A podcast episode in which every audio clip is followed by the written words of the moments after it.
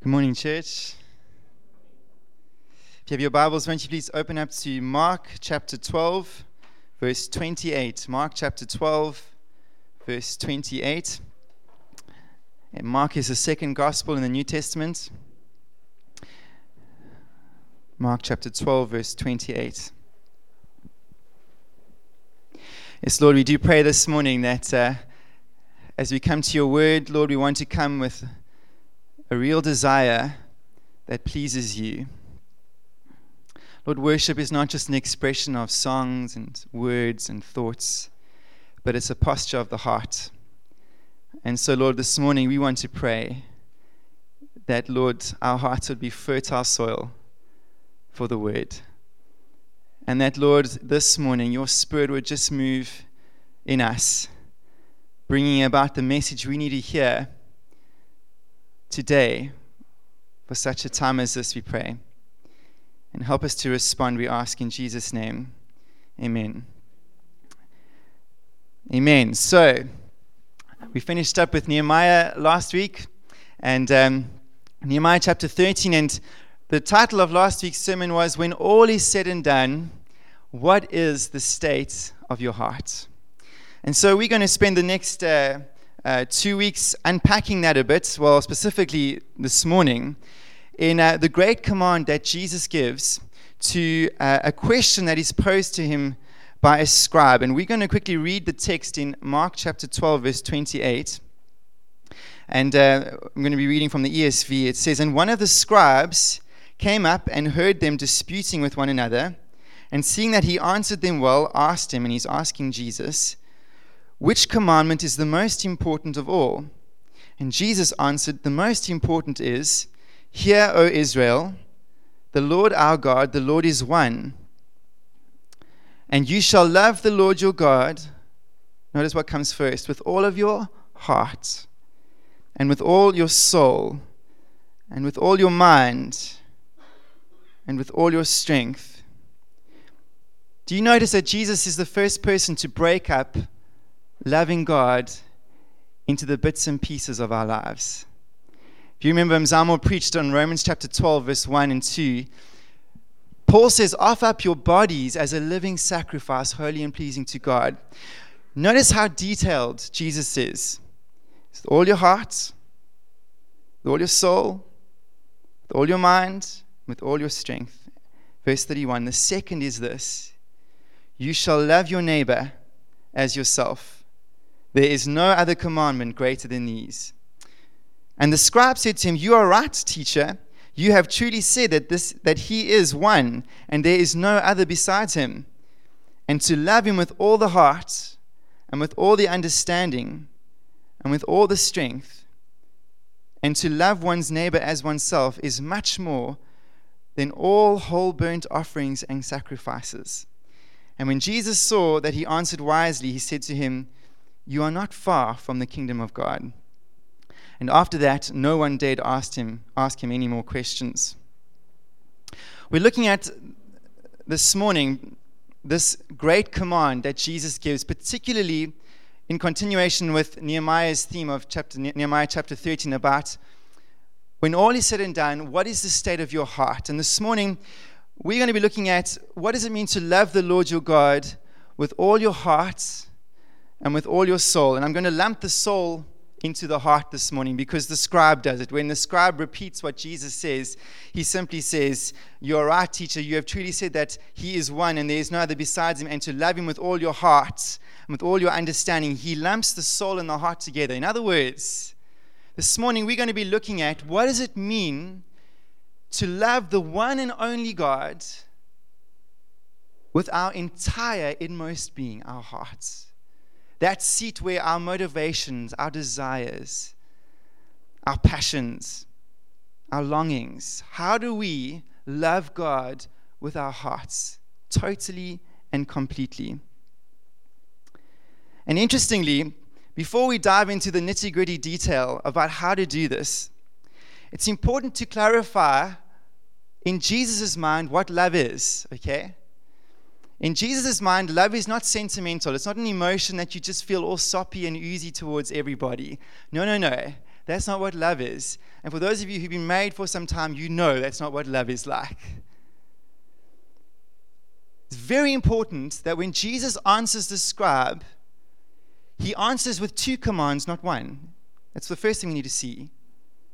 The scribes' role in Israel, these lawyers they were called, they were responsible for taking the Mosaic law and writing commentaries on them so that the average Israelite, you and me would be the average Israelite, would know exactly how to keep all of God's commands. And remember, that's quite tricky. Maybe in Scripture, um, they want to keep the Sabbath day holy. Well, then the scribes will go, What will that mean? Well, you can't walk so far on the Sabbath, you can't light a fire on the Sabbath. They would unpack the law in a way with these commentaries that would help people apply it to their lives. And that's why it's the scribe who asks the question. And a good teacher always tries to simplify the subject. I mean, if I'm trying to preach in a very complicated, long winded way that you eventually just don't know whether I'm at A or Z or C or D, it's not helpful. And so the scribe wants to summarize and he asks Jesus, What is the greatest commandment? In other words, what do we have to focus on simply that we can fulfill all the rest? But Jesus doesn't give him one answer, he gives him two. And the reason why he doesn't just stop at love the Lord your God with all your heart, but gives love your neighbor is this is that we can kid ourselves that we love God but we can't kid ourselves that we love our neighbor. That person in your family, that little younger sister or older brother that you can't stand, Maybe it's a sister who keeps wearing all your clothes, or like me, I stole my sister's bubblegum. These, these sibling relationships and family relationships, maybe it's a husband. You just get so angry with your husband you get so angry with your wife. You can kid yourself that you love God who is unseen. You can't kid yourself that you're honoring God in your relationships with people that you can see.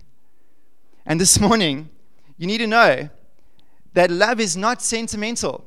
Love is not a feeling. Love is practical obedience. Love is displaying commitment to God not just in our unseen worship of Him, but in the day to day, face to face relationships that we have to deal with on a daily basis.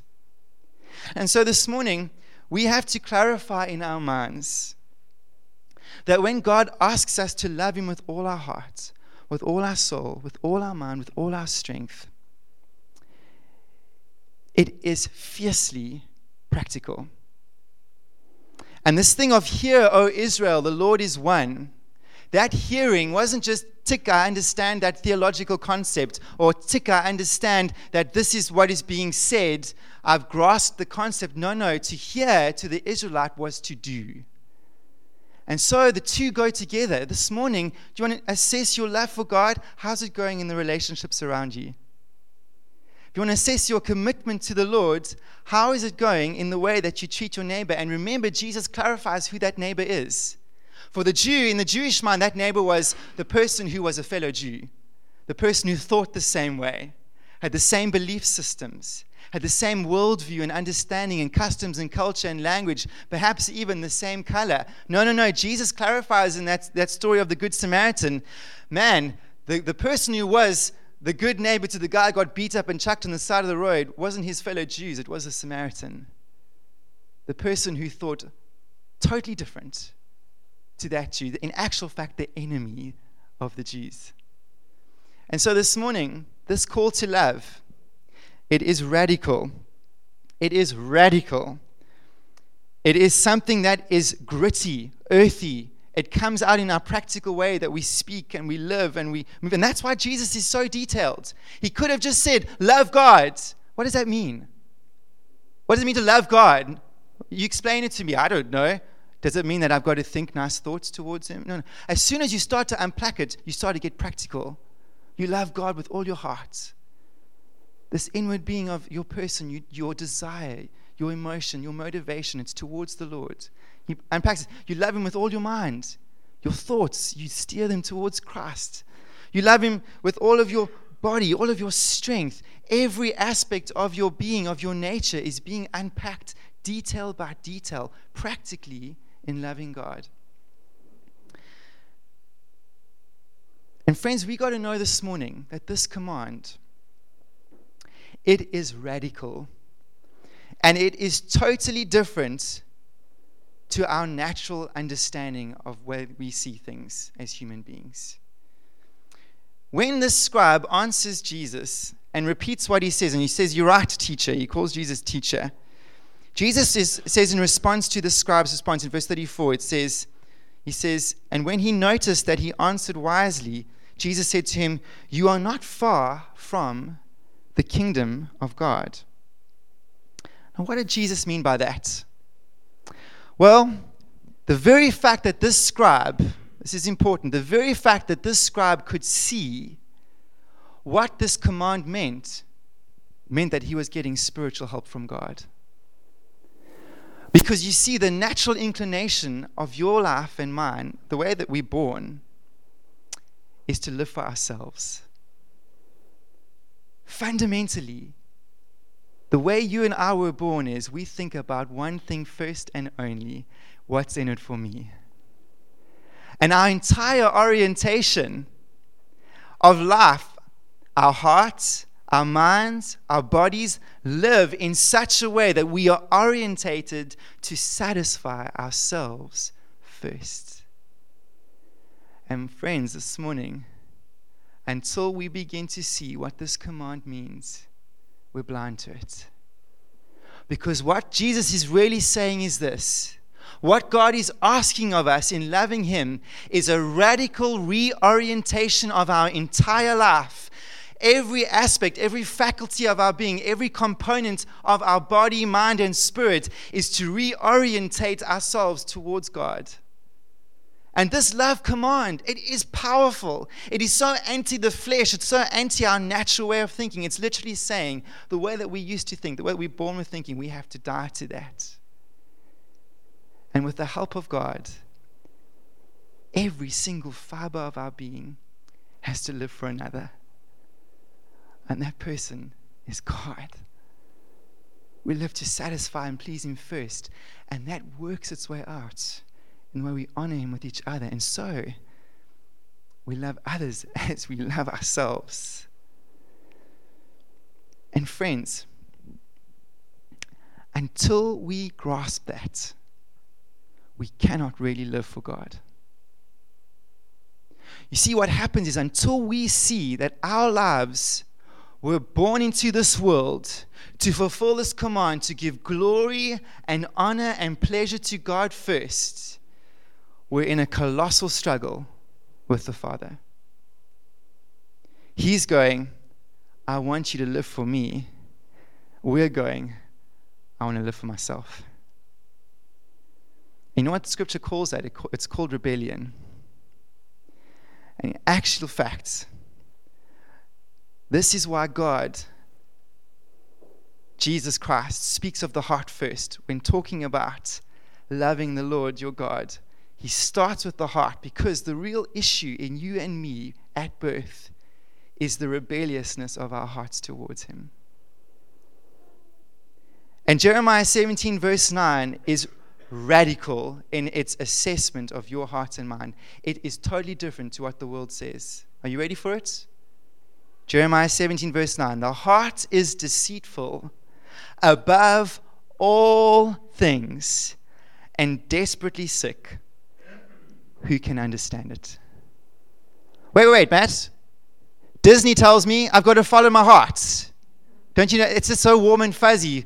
I was thinking about all of these animations, which I love, by the way. But Disney tells me, talk show hosts tell me, when I talk about when I'm processing life, what does my heart feel? I really feel, my, you know, I've got. Friends, this morning we need to know the assessment of Scripture is that our heart is deceitful above all things because of this. Our hearts give us a false mirror of what we are actually like. Remember this concept. If we really come to an understanding that our hearts are really after our own self and pleasure, its appetites and security, it's on a different track to God. And so, what our hearts tend to do is when we look into our hearts to give us a reflection of ourselves, it's a bit like those mirrors at a circus, right? And you look into the one and you squish like a dwarf, and you look in the other one and you're all nice and thin. or maybe that you horribly wired. Um, that's what our hearts are like. Is we have this natural instinct of protecting self. And that means when we look at ourselves for a real reflection of what we like on the inside, our hearts give us a distorted image. And so when we ask our hearts to assess ourselves, it'll tell us, no, no, you're much better than that other person. No, no, no. Don't worry about that. Oh, that preacher talking about sin. You're fine. You're a good person. In actual fact, you're a great person. Friends, our hearts deceive us. And some of us here this morning, our hearts don't necessarily always deceive us about how good we are. Our hearts also lie to us how desperately we are beyond help. For some of us here, we have had suicidal thoughts. We have even had suicidal tendencies because we have believed the lie that our heart has told us that we are beyond reach.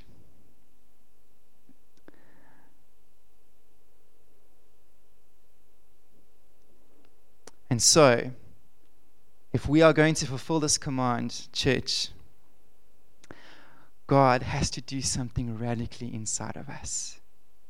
He has to give us a new heart. And Ezekiel chapter 36, verse 26 says, I will give you a new heart, and a new spirit I will put in you. And I'll remove the heart of stone from your flesh and give you a heart of flesh. And what that means is this the heart you and I were born with is rock hard towards the Lord. It's another way of saying we are born stiff necked to God. We don't want to bow to Him. We don't want to yield to this God. We have our own agenda and our own things that we are after. And instead of being tender and soft and supple and malleable and warm to God, we are actually born stone cold towards Him. And this morning, there is no hope for you to start fulfilling this command until God does this new work inside of you. I will be doing you no favor of saying you have to love the Lord your God with all your heart, with all your soul, with all your mind, and all your strength. Because unless God does this inner work of giving you a new heart, in other words, you come to this realization that you have to change towards God fundamentally in who you are, you will not be able to live it out. You will not be able to do it. You might be moral for some time. That habit that you can't kick, you might kick for some a couple of weeks, feel good about yourself. But I tell you, the heart is resistant to change until it is made brand new. The reason why it's a heart that's a stone, it's a rock, it means you cannot change it unless you break it. You cannot reshape it. It will not bend to the will of God. No, God has to do this in us. And do you notice the thing that struck me about this passage is what Jesus says to the scribe? He says, You've answered wisely. Yeah. He realizes this guy has understood dimly what this thing means, but he says, The kingdom of God is near to you. He's not there yet.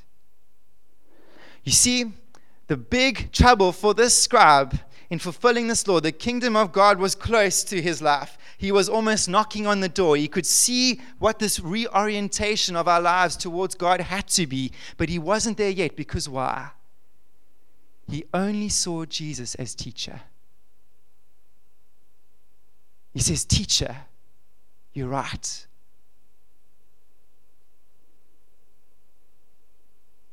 The defining moment in the Gospels for, for Christ's disciples was when he says to his disciples, Who do people say that I am?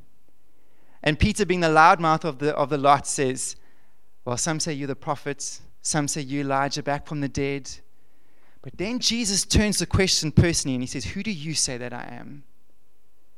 And Peter says, You are the Christ, the Son of the living God.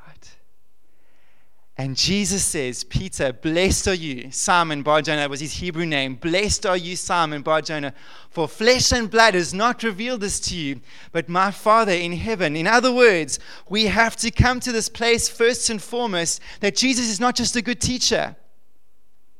Is that why you're at church this morning? Because you maybe need some good pep talk advice about how to reorientate your life and maybe get your business straight.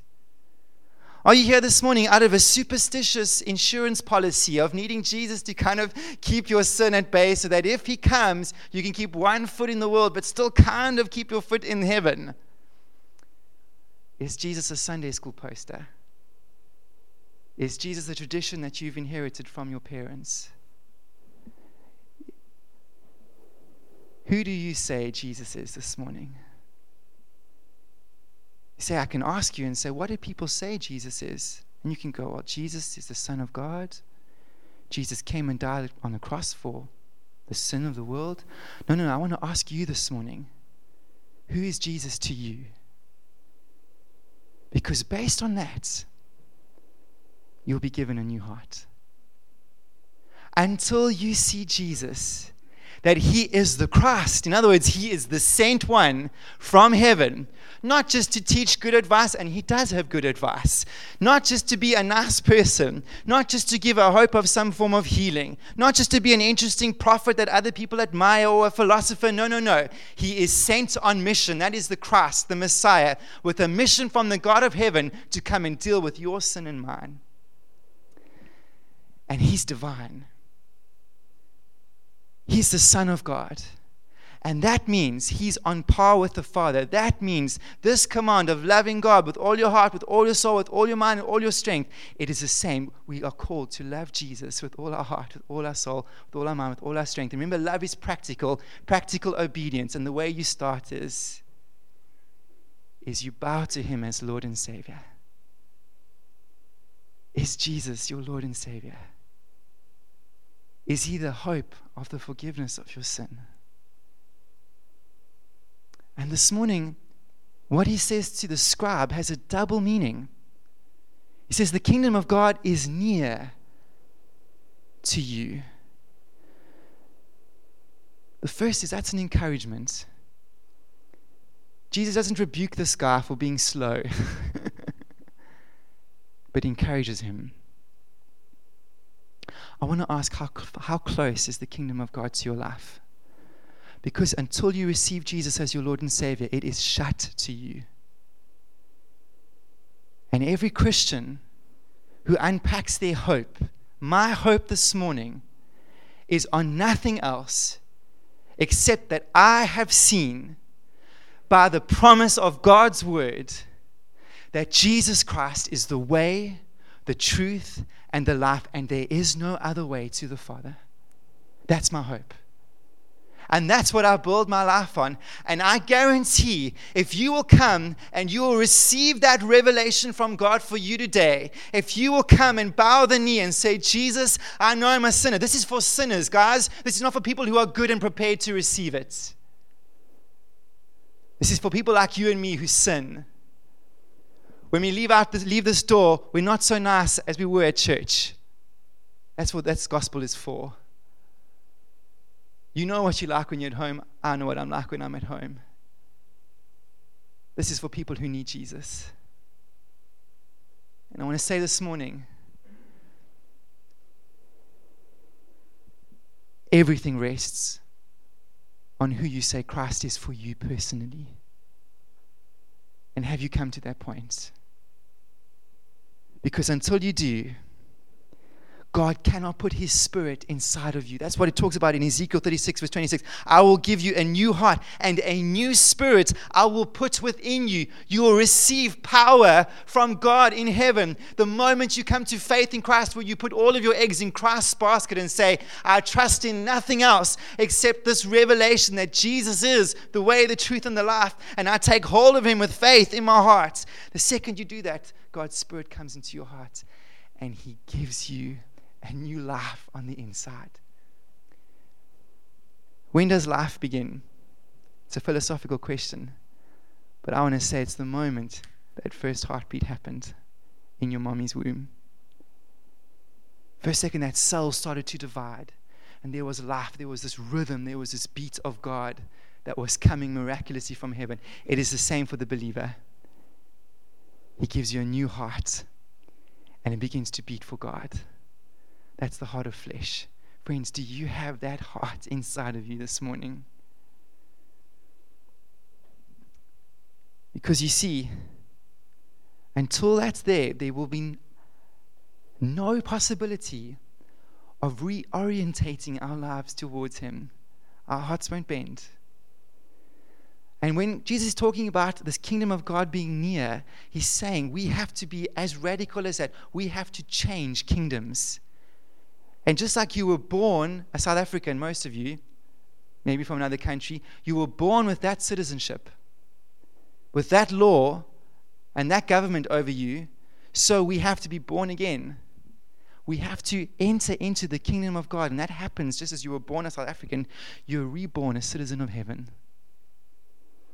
And instead of having Satan and this regiment and government and this kingdom of darkness that we were born into ruling over us, we are born again into this kingdom of heaven. And because of that, and this newness of having this heart of flesh towards the Father, there is this radical reorientation towards God. And that's the start of living a life of loving God with all your heart.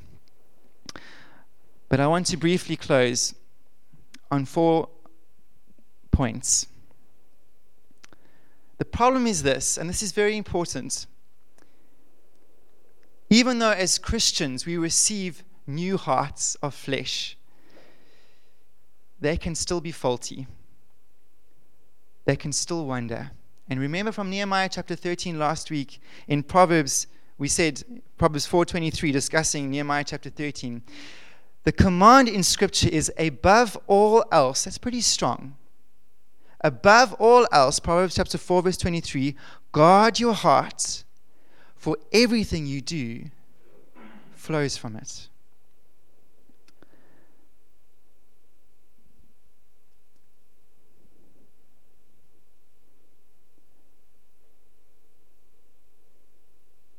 May I say this this morning?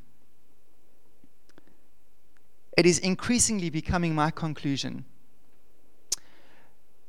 that the reason why Christians find themselves in so much trouble, myself included, in this day and age, is because we are so careless with our hearts. Remember what John shared at, at during worship last week before we went? He talked about the training of the Olympics. And he said these guys trained 24 7 just for this discipline, this kind of thing that they have to do. And he quoted that scripture fix your eyes on things above. In other words, we have to be attentive to our walks with the Lord. And Proverbs 4, verse 23 is strong. It says, above all else, that's strong. Above all else, that means more than the food in our fridge that we've got to restock, more than the petrol in our car that we have to fill up, more than we know the daily date that we have to kind of orientate ourselves by, the day of the week, we have to guard our hearts. And the problem is this is we are so careless about the state of our hearts before God. And we said last week, how do we guard our hearts? We said, well, we have to take a daily stock take of our hearts. Friends, we do it with social media. We check in all the time. We do it with TV series. We do it with WhatsApp conversations. There are certain things that are constantly pulling our minds and checking into, sometimes on a daily basis. But we're so slow with our hearts. And we said that we have to take a stock take of where we are. And so, just to repeat last week's point before we go to the next three, is how often do you take a daily stock take of your heart before the Lord?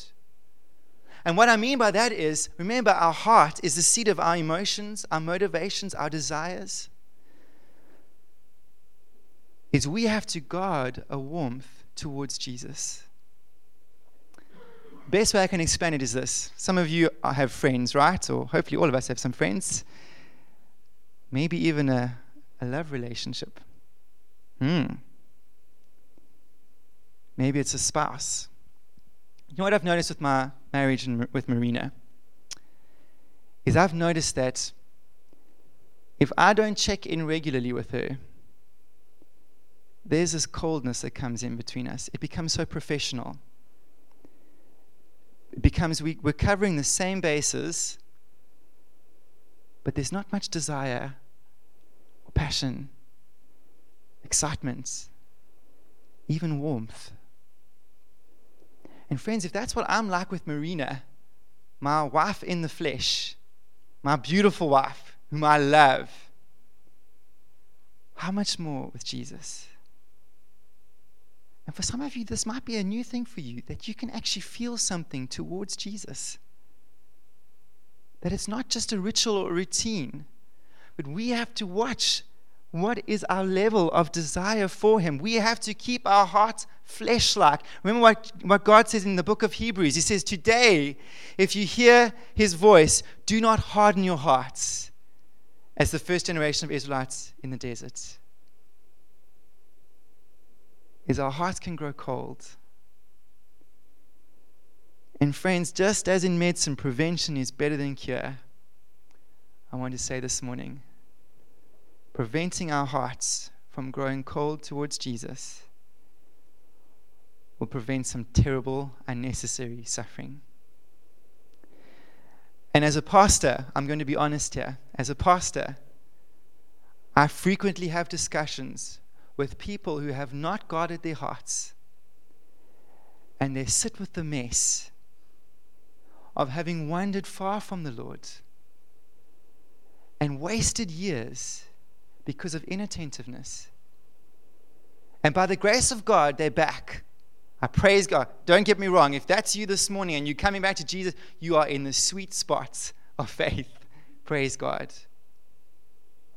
But why waste the time? Why play with fire? If we play with fire, we're going to get burnt. And I notice in my life, and it's the same with you, an inattentiveness to our desire for Jesus. And I'm not talking about religious duties and interceding five hours in the morning or fasting five times. I'm just saying, just keeping your heart connected to the reality of Christ. Day by day, checking in. As you going to the photocopy machine, Oh, Jesus, you there. Lord, I'm just grateful you're with me. Keeping my heart alive to the fact that Jesus is alive and being tender towards him. First thing, have you taken daily spiritual stock take? Where are you with the Lord this morning? That's the first thing of being vigilant over our hearts. The second is this we have to keep watch on where our treasure really lies. Remember, we said that our hearts, in Matthew chapter 6, Jesus said, Our heart is where our treasure lies. How do we know where our treasure lies? This is very practical. I want to give you a challenge this week. I did it yesterday. There are three things that we know are, that we can look at in terms of outflow in our lives that help us know our, what our treasure really is. The first is our money. You'll know what's really important to you by what you throw cash at. The second is our time what that you give a lot of your time to. And thirdly, our thought life. What is it that consumes the thoughts in our minds, in our, in our day-to-day lives? I'll share that a revelation I had, if I may be vulnerable. Stay with me, there are only two more points to go. you know what I've realized? Using myself as an example, is I really struggle with my reputation. You know, the thing that I think about most is what people think about me. And there are certain ways I tend to spend my money in order to create an image or a persona of Matt Johnson that I think people would admire. And I was, go- I won't tell you what it is, but I was going through my, my, my card statement. I was going, that's it. And essentially, I began to see afresh that it's not just that I want people to like me, I want people to admire me. And that's just a polite way of saying, I want people to worship me. I want people to give me attention. This is where my heart goes. So I give time to think, how did I sound in that conversation? I buy certain books so that I know if that topic comes up, I sound clever. I know that when I'm thinking about my, my, my time, I'm spending so much time living into this persona of Matt Johnson that I hope people would see and love and admire. That's me. What's you? Is it your self image? How much time do you sit looking at yourself in the mirror, buying clothes, makeup, doing your hair? How much is it wealth? Do you think about how much money you can earn? Do you spend your life working yourself to death for the sake of security in money? Do you spend your time planning your portfolio? Do you think your thought life about how much cash I can secure for my retirement one day? Or to buy, is the pride in possessions, to have that TV, to have that PlayStation? To... Friends, we are driven, and the way we know what we love and what is a treasure to us are those three things. And as an aside, that's why we give. Because it breaks that. We give God our time, we give God of our money and our tithes, and we give God our thoughts. I don't have time to go into that, but you can stew on that one. This week, check those three things out. Third point is we have to keep our hearts clean and pure. Friends, what happens to us is, and I've seen it with Marina, it's my best kind of example, is when I start to get locked into my own world and my own ways, I forget her needs. I forget what she's dealing with and what she's going through and what she, she desires. And it comes as a surprise to me when it comes up. When she'll express something saying, Matt, I need you to do this for me, or I need you to, I'm not coping. I'm go, oh, I didn't even realize because I'm so wrapped up in myself. What I've realized is it's the same with the Lord. Is if we don't guard our hearts, is we lose a sensitivity to the Holy Spirit. And that fleshliness in our hearts, that softness, is us regularly, daily keeping our hearts tender through a sensitivity to God's Spirit. And what that means ultimately is we be quick to deal with what comes up in our hearts that grieves Him. And so this morning, we be quick to confess our sin and I'm going to end here. Is there a struggle in your heart this morning between Jesus and you? Is your heart clean before the Lord? And you'll know it because until it is clean, the heart is restless. We have no good conscience. And so, even coming into the presence of God, it's difficult for us because there's undealt business with the Holy Spirit and with Christ.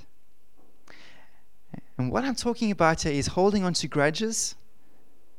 So if somebody's done something against you and you just won't forgive them, there will be no peace in your heart. There will be no cleanness between you and the Lord and that person. And until you deal with that, your heart will be wide open to the enemy. And this morning, some of us have to leave here putting relationships right, stepping down and saying, I'm sorry. Not only to the Lord, remember, we have to love our neighbor. We have to keep bringing in our relationship with that person that we've grieved or that person that we have not forgiven in our hearts. We have to love our neighbor as ourselves. And friends, the heart will be wide open to the enemy until we are at peace with God and with those around us and a determination to stay there.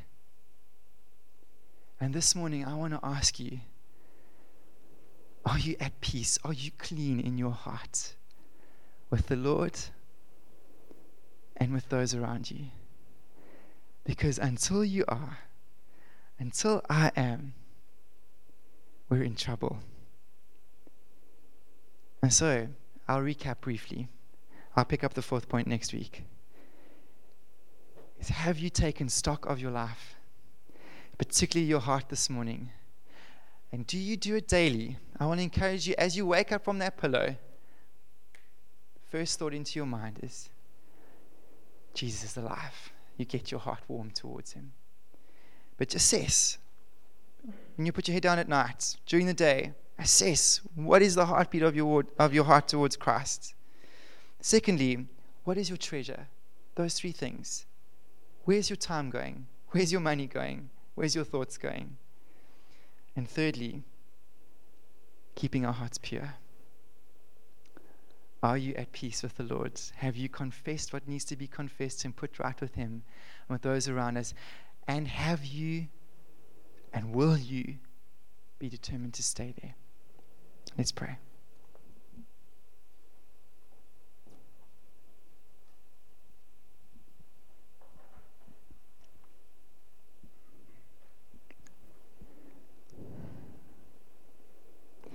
I just feel this morning to ask the question again Who is Jesus to you? My friend, if that is you this morning and you're going, you know what? I have never come to this place in my heart where I have bowed down, I have received, I have submitted, I have surrendered, I have taken hold of Jesus Christ as my Lord and Savior.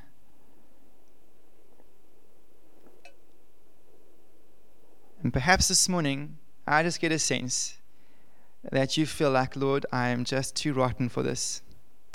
And maybe you've even done it before in the past, but you've been so disappointed with your track record.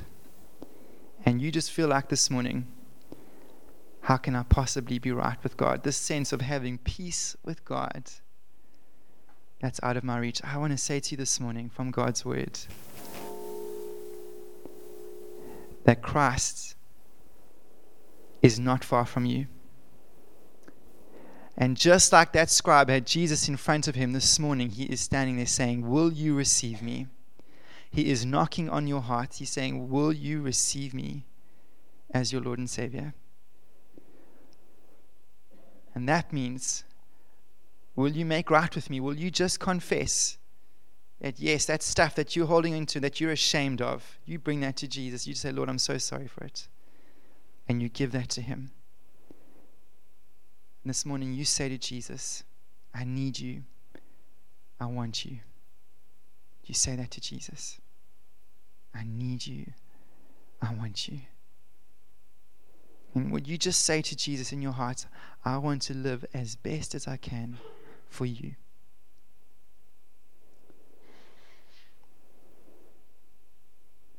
Don't leave this place with the revelation before you. Because it might not be so clear tomorrow, it might not be so clear this afternoon. If Christ is knocking this morning, now is the time to respond. This is His grace to you now.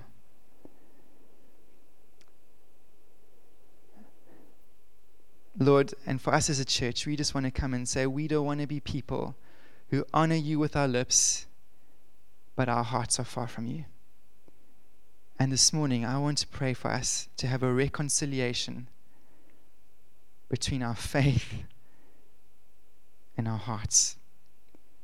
That, Lord, this morning, the reality of this call of loving you with all of our hearts, God will begin afresh this morning. Help us be wise. Help us be vigilant. Help us to be responsible in guarding our desire for you, our level of openness and submission and affection towards you, Jesus. And would you speak to us about the things that we hold on to, Lord? Where our treasures lead us, Lord. Our hearts are so restless, Lord, running after these things. Would you just show us? Would you bring us back to a place, Lord, of having undivided hearts for you? In Jesus' name, amen.